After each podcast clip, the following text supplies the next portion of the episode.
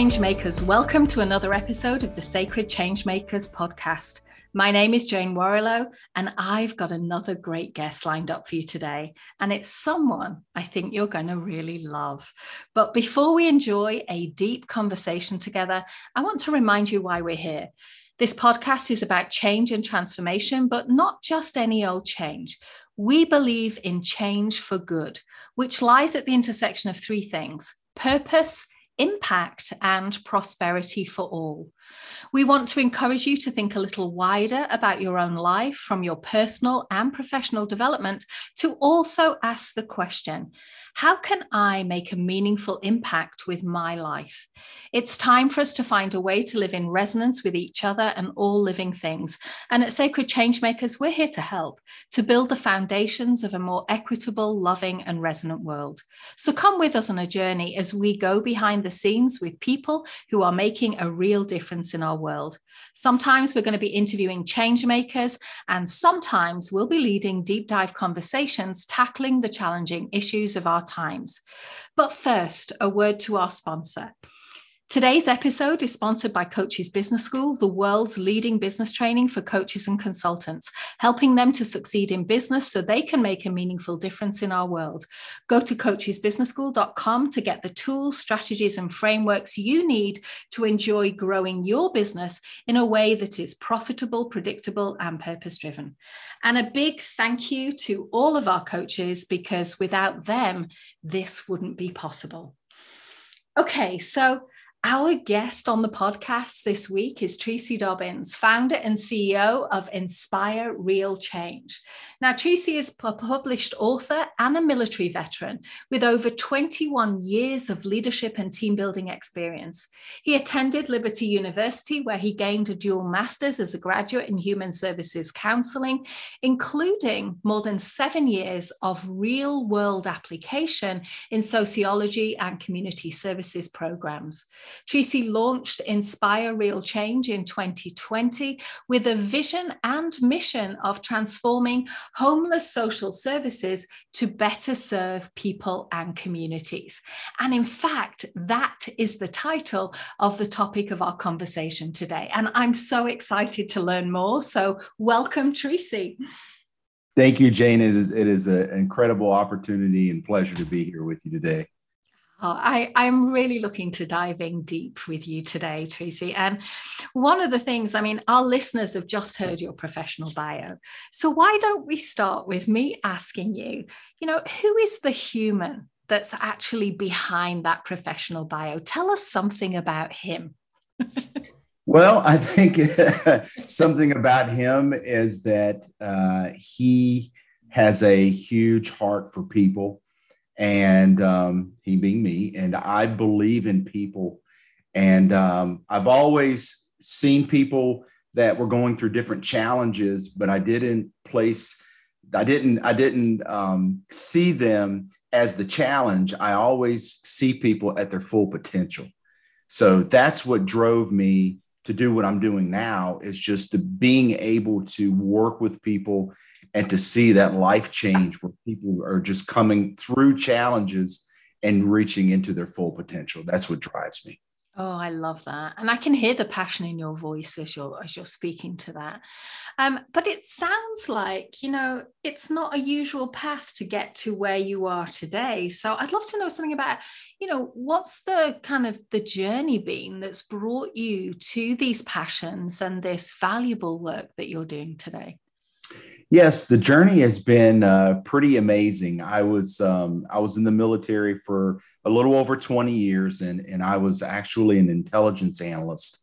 And um, the typical track of somebody that was doing what I did in the military was when you you know you when you finished in your military time, then you would go and work for the government or a contract or whatever. But I just really felt um, in my heart that I wanted to do something um, that was bigger than me Hmm. And I just, uh, when I left the military, I moved to Los Angeles, California, and I started working with homeless population there and in, and in Skid Row and, and some other places. And I really found, I guess, that, that, that passion and that focus to, to help people. I found it there.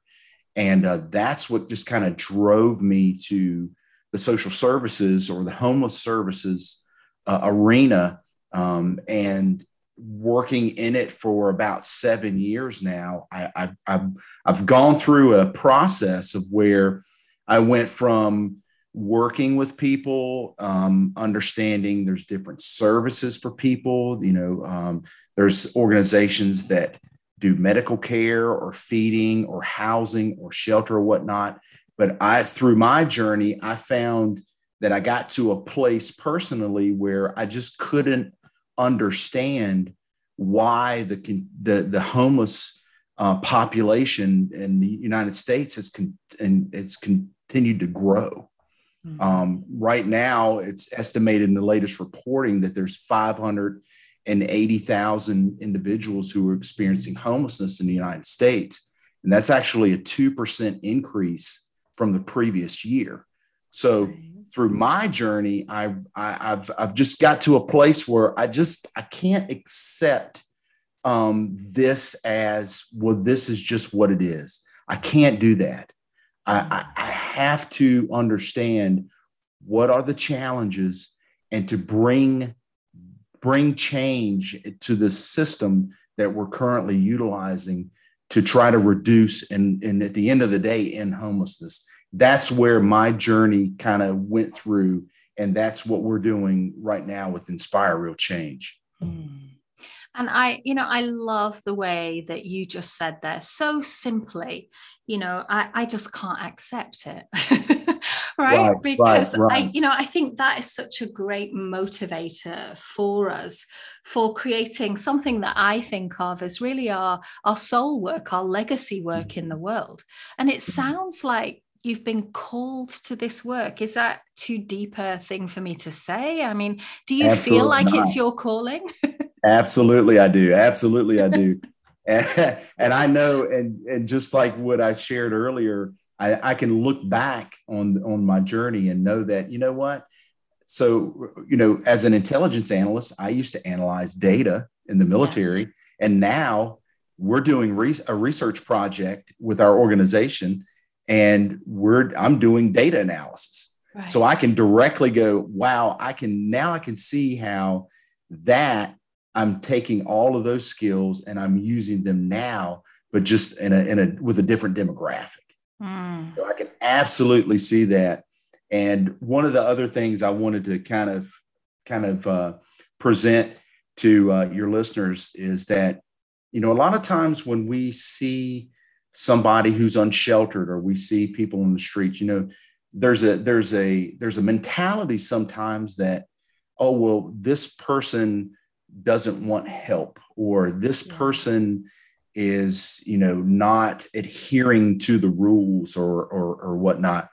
And i would challenge all of your listeners to change the perspective and change your thinking to look at it as when you see somebody like that instead of thinking well maybe they don't want help or they just don't want help think about it as oh maybe my community doesn't have the necessary resources mm-hmm. to help this person. So I would I, I would I would challenge the thinking in that hey, it's not that this person doesn't doesn't want help or is refusing help. Maybe it's that the community doesn't have the resources necessary to fill this individual's needs. And that is such a great reframe. I really do think that. And, you know, as we were talking before we started recording today, I mentioned to you one of my experiences coming from England, where there's a there's different systems in place to kind of catch people that that have problems paying their own way through through life. Um, and uh, you know, in the first few weeks of landing in Orlando, Florida, taking my son to register at school, I noticed um, a family uh, of four um, a mom and a dad and two children living out of a car and you know trying to get their their son ready. This is in Orlando, Florida, in the heat, trying to get their son ready and mm. cleaned with wet wipes, ready for school out wow. the back of the car. And it was it was the first time for me that, and I'll be honest and say, it was the first time for me that I thought, why? like mm-hmm. why and how is this allowed to happen mm-hmm. just and as i got to know the, them i realized that honestly it wasn't through no fault of their own right mm-hmm. and right. and that's not where we stereotypically land like you say when we think of homeless people mm-hmm. on the street and so i love your reframe there because you know what and i want to ask you like and this probably is a daft question because I suppose you can't really answer it, but why do people go homeless in the US? Yeah, that is uh everybody asks me that question and my it's always no, it's always the same. Uh, there is no one main factor. Yeah, you know, it's that there's not there's not a a template uh, that says, oh well, you know, the this is why people um, fall into homelessness and here's how you get them out of that because mm-hmm. every individual is different everybody has different experiences everybody has different challenges so mm-hmm. there's not there's not a there's not a checklist you can run to say okay this if this person's experiencing homelessness then we can just do a b c and d and then mm-hmm. you know it'll it'll solve that issue but i wanted to also bring up something that i think is important and I, and I want your listeners to to, to understand is that um, we as an organization, Inspire Real Change, we believe that homelessness is a result of underlying needs. So I always say people just don't up and become homeless. Right. Um, you know, it, there's a reason for this. So um, what what you had shared earlier um, before we went we went on air was about um, I think there was somebody in Florida that you had mm-hmm. had engaged. Mm-hmm. And and did you know anything, any details about their situation at all? Well, just that um, the mom had had some health issues, which has meant okay. she couldn't work, work, and so okay. I think they were they were they were minimum wage kind of of people, right. and so then to try and survive on their husband's wage alone and try and pay the medical bills, and in a way they were doing the right things by trying to pay the mm-hmm. bills, mm-hmm. and that got them into like hot water very quickly, mm-hmm. like kind of wiped out their savings. And then they found themselves in a place where they couldn't afford the rent. Right. And right. they didn't have any other family, extended family around to help them. So they literally were in their car. Yeah. Yeah. And that, so that's actually a, a an example of so that sounds like she had some underlying healthcare needs. Yes. And that because those needs were not being filled or or she was not receiving assistance for those needs it led to them going into homelessness. Yes. And i can tell you from our research project um, we did a, uh, a mid project uh, highlight report last month and we found working with 20 individuals that were currently experiencing homelessness we found that 95% of them had underlying, we call it healthcare related issues. And when we say healthcare related issues, that, that includes physical, behavioral health, and substance abuse. But we found that 95% of these individuals we worked with had healthcare related issues that were not currently being addressed. Mm.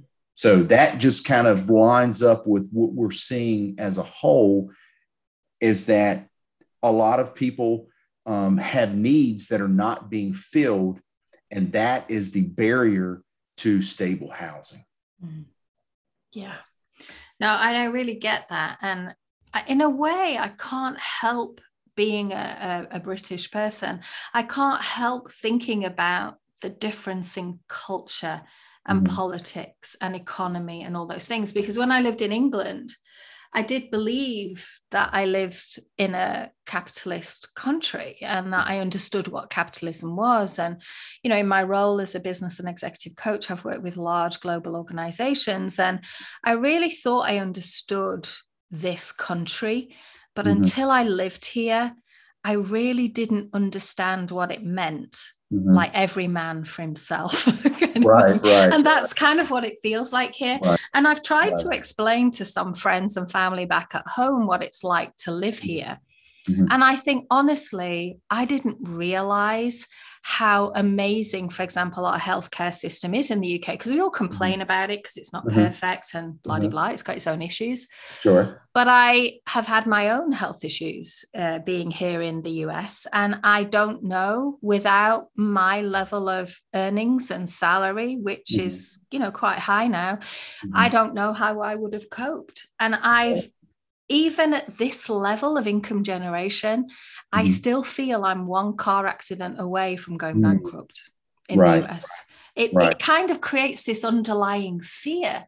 Now that right. could just be me, but I don't I don't know. There feels there's something here that's important for us to talk about.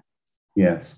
Well, I can tell you from working with individuals over the last six or seven years, I've I've I've, I've got some pretty um, in-depth relationships with individuals that I've worked with, and mm-hmm.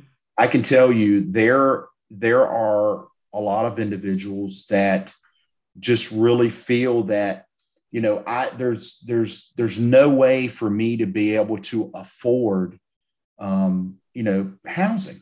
Yeah. Um, you know, if I got if I got a um, a Social Security check every month or, or, or pension or whatever it is, I would spend a thousand to twelve hundred dollars a month to pay my rent, and then I'm left with all of fifty dollars for food for the month. Yeah. So I know I, I know a fair amount of people that choose to, you know, they get they get their pension or their social security, but yet they're living in a shelter because they don't have to pay for it. Mm. And um, I've actually had people tell me, I've actually had people tell me, Tracy, I think I, I, I, don't, I don't, I can't believe that you're paying, you know, rent to somebody every month. I can't believe that you're paying for water every month. Like, why are you doing that? Mm-hmm. And it just really made me think. I, th- I thought, well, you know, I mean, that's what we, you know, our, our, our, you know, biggest, one of our biggest priorities have a safe place to live, a safe place to stay. But it gets to a point, I think, where, like you said, you know, we're all one major event away from significant life change. Mm-hmm. and you know i look at and think of my own situation what the, you know something could happen and i could potentially be in that position one day. I don't know. Yeah. But i think at the end of the day um, a lot of people um, really struggle to see themselves being able to handle uh, uh, paying for housing and, and being able to to live uh, at, a, at a certain level um, because they just they just they just can't afford it. And it and it's a tough situation. It really is. Yeah. So what are the problems that you're finding in the systems that are that are causing you know the amount of homelessness that we have today? Well, I think that overall, there's a lot of great organizations out there that do a lot of great work one of the things that we've been focusing on is we've been looking at um, what's called program outcomes. So, for example, if a organization um, gets funding, um, whether it be state funding or federal funding, to execute a program, they'll execute a program. It may be a housing program, or it may be a healthcare program, or whatnot. Um, a lot of times, those um, the, the systems that are in place don't truly capture what the outcomes uh, are for services. So I'll give you an example. Um, so an organization may be chartered to house a hundred people within a one-year time frame. So they're chartered to house these people, and so they could, would go through and they would house a hundred people, but when the next year rolls around, they may get chartered to house another 100 people or, or 125, whatever it is. But the system is not structured to where we go back and look at what's called recidivism. And recidivism is when somebody is housed, but yet they recidivate back into homelessness. So we see a system that um, funds housing and, and people are housed, but yet the following year or even six months later, that system doesn't account for or look at all of the people that recidivated back into homelessness and now we're, are going to be funded to be housed a second time or even a third time. I've seen people mm. that are have been housed three times within a I don't know, maybe a 3 to 4 year time span.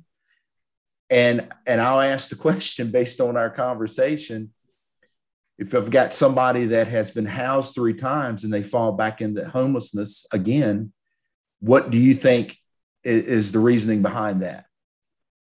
Mm. It's the need. Yeah. This person this person had an had an original need and the need was never addressed and filled they were just put into housing and then being that the need was not filled they recidivated back into homelessness so that's how that's how we look at it from a system perspective. And that's the type of um, data that we're going to be presenting when we when we go up to these higher levels and we go up to a program or, or, or funding uh, program level to present these type of things to try to to, to try to better um, i guess i guess i guess tr- transform the system if you will to better serve people and to, and to put more accountability and more uh, quality into the system as a whole Right. So let me just check my understanding here because mm-hmm. I just want to check that I understand what you're saying there. I'm not making some wild assumption sure. from what you're saying, which is that. Sure. Um, so what I'm hearing here is that the system is is kind of designed. So I'm, I'm kind of making an assumption here. The system mm-hmm. is that we have today is designed for a short term, let's say, performance win, like somebody is now housed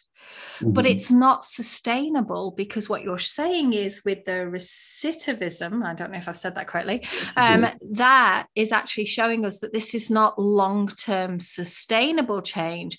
And it's only the measures of the system look like it's working in the short term because of course people in the short term are being housed and therefore you know we can check that box but mm-hmm. when you look a little deeper, you're realizing that then those people again cycle back round because their underlying needs are not being met. So it sounds like we have a system that's designed for something else other than what the people really need. you're exactly right, Jane. No, okay. Exactly, okay. No, you are. You're exactly right. That's right. exactly right. So we're we're we're we're operating off of a system that looks for basically the short term uh, goals, yeah, annual goals. But in in reality, the the the goal is to get somebody out of homelessness into housing and and then for them to be able to sustain that housing mm. You know it, it, we don't our goal is not to house somebody and then hope they figure out their own problems and hope we they never become homeless again you know that that's to me that's a flawed uh, a game plan, if you will, um, hoping that somebody is not going to regress back into homelessness. But when we when we step back and look at it and we go, hey, we're not, the, you know, we're not just housing only. We're need filling. We need to fill needs. We need to get people connected with the resources to fill these needs and empower them and enable them to be able to maintain stable housing. Mm-hmm. That's what that's what the I guess the the bigger picture that we want to focus on is. Mm. And I, I, and that makes just so much sense to me. And it's so interesting listening to you talk here because I see so many parallels with you know conversations that i have with leaders in for profit organizations where you know we've got into this cycle of what we think management and leadership is which comes right back to the days of you know frederickson and stuff where we're just checking boxes and treating employees like they're they're just like a, a thing to be checked off the list in a way right. but what we're not doing is we're not we're not looking at the human and the human yes. needs right and yes. i see the same parallel in what you're saying here in this in this social services system of homelessness it's almost like we're checking boxes because this is my role and this is what we're meant to do so therefore we'll do it we can look like we're doing a good job but it's not inspiring in the in your words it's not inspiring real lasting change. Yes, exactly. exactly. Exactly. Okay. And I wanted to make I wanted to make one point too, and, and that is a great observation because with our current research project, we we are working directly with individuals who are experiencing homelessness. Mm. So, because we believe, you know, we can't we can't sit at a office or a corporate level or an executive level and think that we understand the problem. We we're embedded into our community yeah. here locally, and we are working directly. I have relationships with every one of these people that we're working with. And this is not just we meet with them and gather some, some information and data. We are working with them not only to understand their background, their history, their current challenges, but we're connecting them based on their needs. We're connecting them with resources and we're following and tracking these individuals. So we truly believe from, from the heart and the DNA of the organization is in order to understand the needs of the community, we have to embed ourselves into that community. If you look at it from a, a, a data collection um, perspective, we're going to the lowest level, we're going to the lowest denominator. Like the, you, you can't get, I mean, we're getting information directly from the source, directly from people experiencing this right now. Mm-hmm. So that is something that we're so passionate about because we're we're it's like we're taking not only the data but we're taking the voice mm-hmm. of, of of people up and we're and we're advocating on their behalf we're educating and hopefully like i speak, spoke about before trying to change this overall system mm.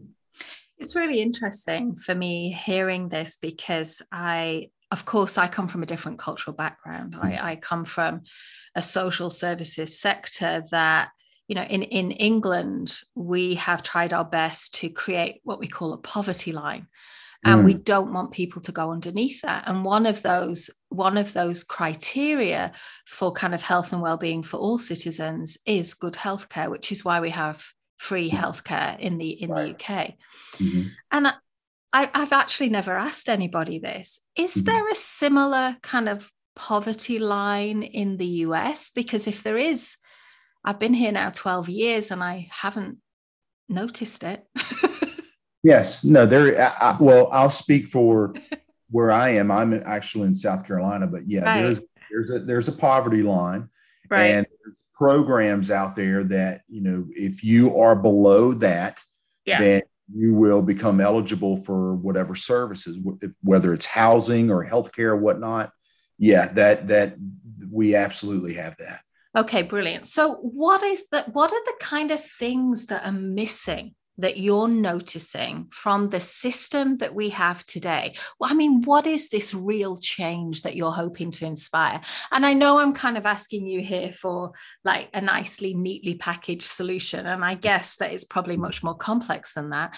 But I'd mm-hmm. love to get a sense of what's emerging from the data, but also from these embedded, like real human relationships and the voices of these people that that really need help that our listeners need to hear and be aware of.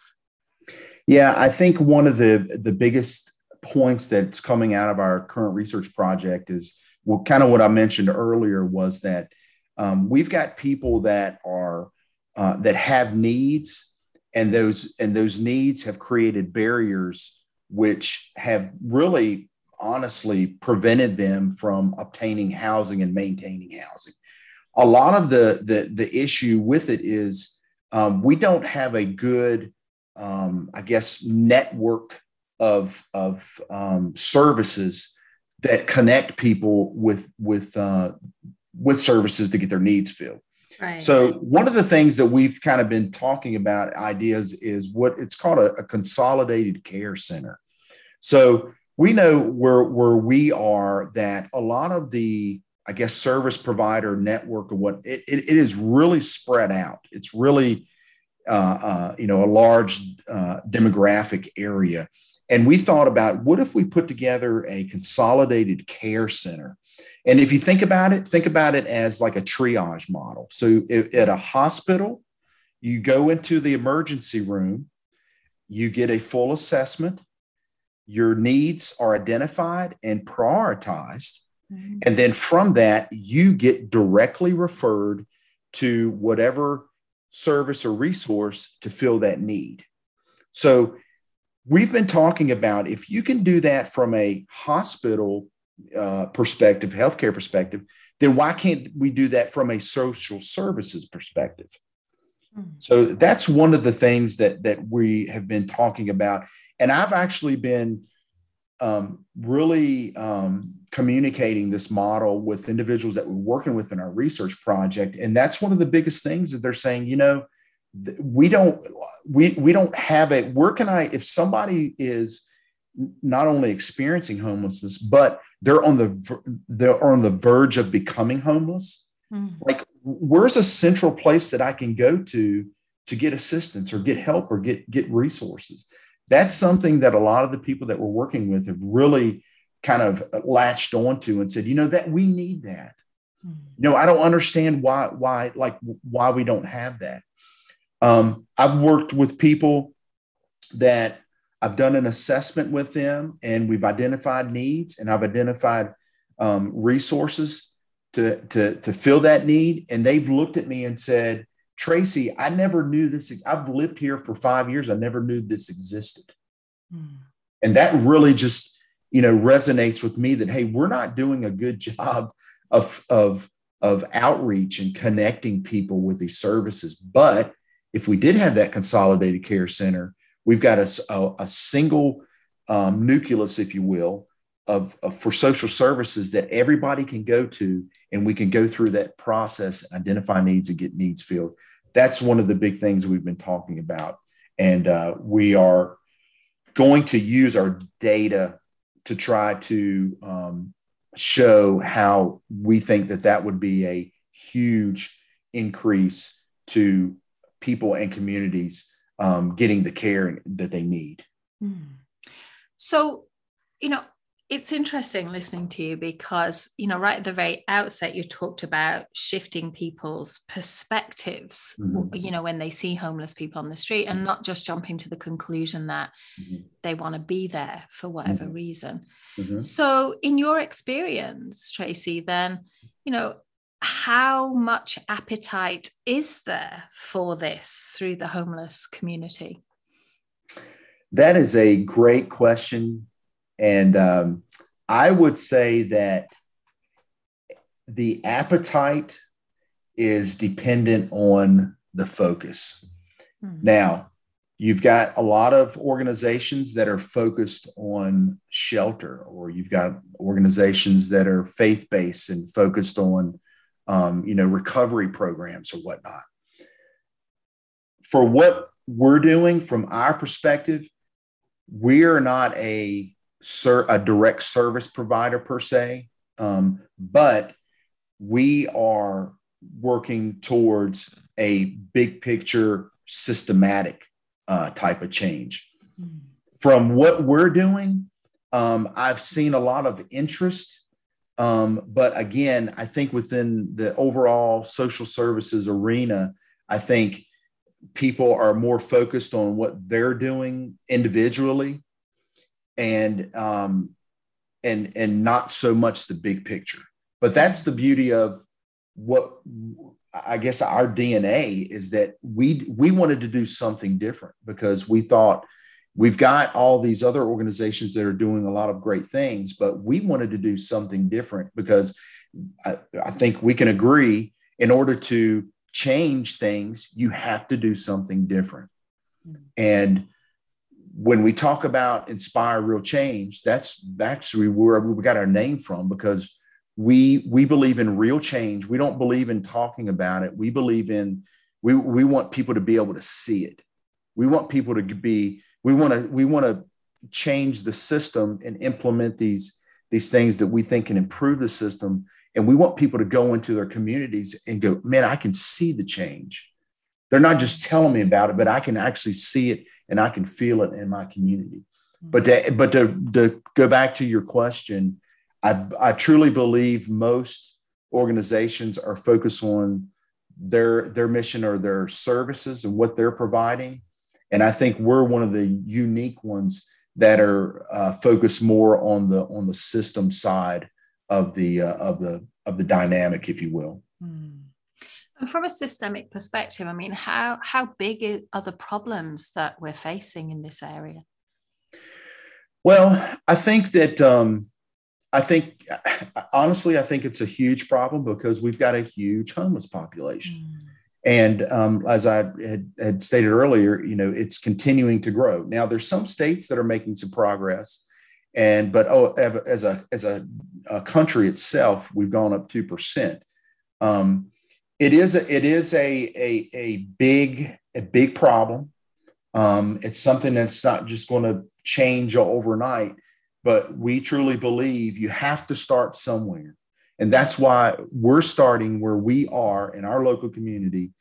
And we're, we're doing our work and gathering our data. And then we're going to be expanding and, and, and branching out because we believe that if if we can if we can we, we have to change something we just can't continue to do what we're doing mm-hmm. and if we just take these um, small steps towards uh, changing programs or changing services or, or in, injecting some quality into the into the process or adjusting how we evaluate outcomes that that's a that's a huge uh, change that really can present some good some good um, i guess data and some relevant change to the overall system itself mm-hmm.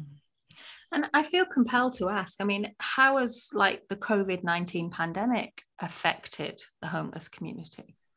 Well, it, it's it's interesting because um, from the local area where we are operating out of, um, we saw the popul- homeless population was originally, uh, or I'd say throughout the throughout 2020, they were um, the numbers were less for individuals that were experiencing homelessness. COVID numbers were were less. Oh God. And it, yeah, and it's kind of when you think about it, you think, wow, you know how. But in but if you think about it, a lot of these people are outside. A lot of these people right. are sleeping in parks. A lot of these people are segregated. Um, you know, there's a there's a large percentage of the population that I work with that do not go to homeless shelters. Um, they don't they don't they don't like being around you know a lot of people or they don't um, they don't feel safe or whatever whatever it is. But yeah, the COVID it was pretty surprising because um, the numbers were low. People were kind of you know staying on their own. However, the the flip side of that was you had a lot of service providers that were not operating as they had done before which reduced the number of services for people. So that was a downside of it. And um, I know here in in in South Carolina, um, I think um, amongst other states too, a lot of the federal CARES Act funding came down to um, kind of boost the, uh, the the funding support to homeless social services too. So whenever somebody says, "Oh well," um, you know, we've seen the homeless numbers increase, and then they say, "Oh, well, we think it's because of COVID." My response is always, "Well, yeah, but you know, states continuum of care they received additional funding to offset that, so you know, mm. there's a there's a balance here. There's a balance." Yeah. Yeah. So if, you know, one of our listeners is listening to us talking here and thinking, actually, this is something I'd like to get involved with or support or help out in some way what advice would you have for people in terms of you know if there's any help that they can bring to this situation yeah so i, I would say that um, wherever you are um, go find a organization that's close to you that works with you know the homeless population or or, or, or whatever demographic that you feel in your heart that you want to work with and um, and get connected with them and um, and see how you can help see how you can support. I always say um, you know you find a need and then you fill it. And that and it's really that simple um, no matter where we are i'm sure we can find some something that or somebody that is in need um, and that we would be the perfect fit to step into that person's life and provide encouragement or support, whatever, whatever it is.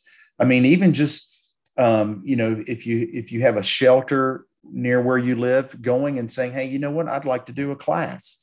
You know, whatever your specialty is, I'd like to teach a class. I'd like to do some mentoring, whatever it is. But just just go into your community, find the need, and work to fill that. And I promise you that you're going to see things um, and experience, uh, um, you know, things in your life that's just going to blow you away. Because to me, there's nothing better than serving others, and that's what it comes down to is serving others. And there's the definitely the need out there. So that's what I would I would recommend to to your listeners. That's great. That really is. So let me just ask you one final question, Tracy, sure. which is, you know, if there's something you had hoped we'd get to today, something that we haven't got around to talking to you that you'd like to share with our listeners. And it might just be something we've missed, or it might be just some wisdom to leave everyone with. What might it be? Um, I think that I would um, say, just from my my my personal perspective and and my core, um, I believe in people. And I believe everybody deserves a second chance. And I believe that every person has a heart and a soul, and that no matter where they are, what they're going through, we all go through challenges. And, you know, uh, life's a roller coaster. Um, and whenever we um, break through those challenges or break through those barriers, it just, it, it only makes us stronger. And I live and I thrive off of seeing life change in others. And that's what gets me up every morning. Um, and that's what drives me to, to do, do what, what I'm doing. And I am just blessed and I'm thankful to be able to do it. And I can always have these stories of people that I worked with where I looked in their eyes and I hear their hearts and I and I can look at them and tell you, you know what, I believe in you. You know, mm-hmm. you ever had somebody just look at you and you and you're going through something and they look in your eyes and they say, "You know what? I believe in you. You know what? I know that you're going to you're going to you're going to overcome this. I'm going to walk with you. I'm going to walk beside you through this and we're going to get through this together." That's such a powerful thing, such a powerful moment um, that nothing else to me compares to that. And that's what I would encourage people to do out there is to get involved in different communities or, or different services or whatnot latch on to somebody and just and just lift them up and encourage them and walk them through challenges you'll see you're, you're going to see the blessings in your life mm-hmm. but uh, ultimately um, it's about serving others and that's what i believe down to my core and that's why i do what i do and that's what i would want to leave you with today Oh, so elegantly stated. Thank you, Tracy. And you know, as you're speaking there, you're you're actually living and embodying, you know, the name of your company, inspire real change. And I, I love the way you live it in in everything that you say. So thank you so much. thank you. today. yes, my pleasure. My pleasure. Okay, everyone, that's all we have time for today. Thank you so much for listening in. But before we go, I want to remind you that all the resources and links for our guests are in the show notes at sacredchangemakers.com. And a big thank you to our sister company and sponsors, Coaches Business School, who are helping us to make a direct impact aligned with the United Nations Sustainable Development Goals, all visible on our website. And if you're a coach wanting to grow your impact, you will need to understand how to build a business that works today. Check out the Coaches Business School unique frameworks and methods to help you grow your business in a way that works for you and your clients and helps make a meaningful difference in our world. Hashtag transition team. It's time to build a bridge from what you want in life to include what the world needs from you. Together, we can make a meaningful difference. Again, you can find us at sacredchangemakers.com and our sponsors at coachesbusinessschool.com. And if our episode resonated with you today, I hope you'll consider joining us. So for now, I just want to say thank you. Thank you for listening. Thank you for your intention and efforts to make our world a better place. Until next time, lots of love.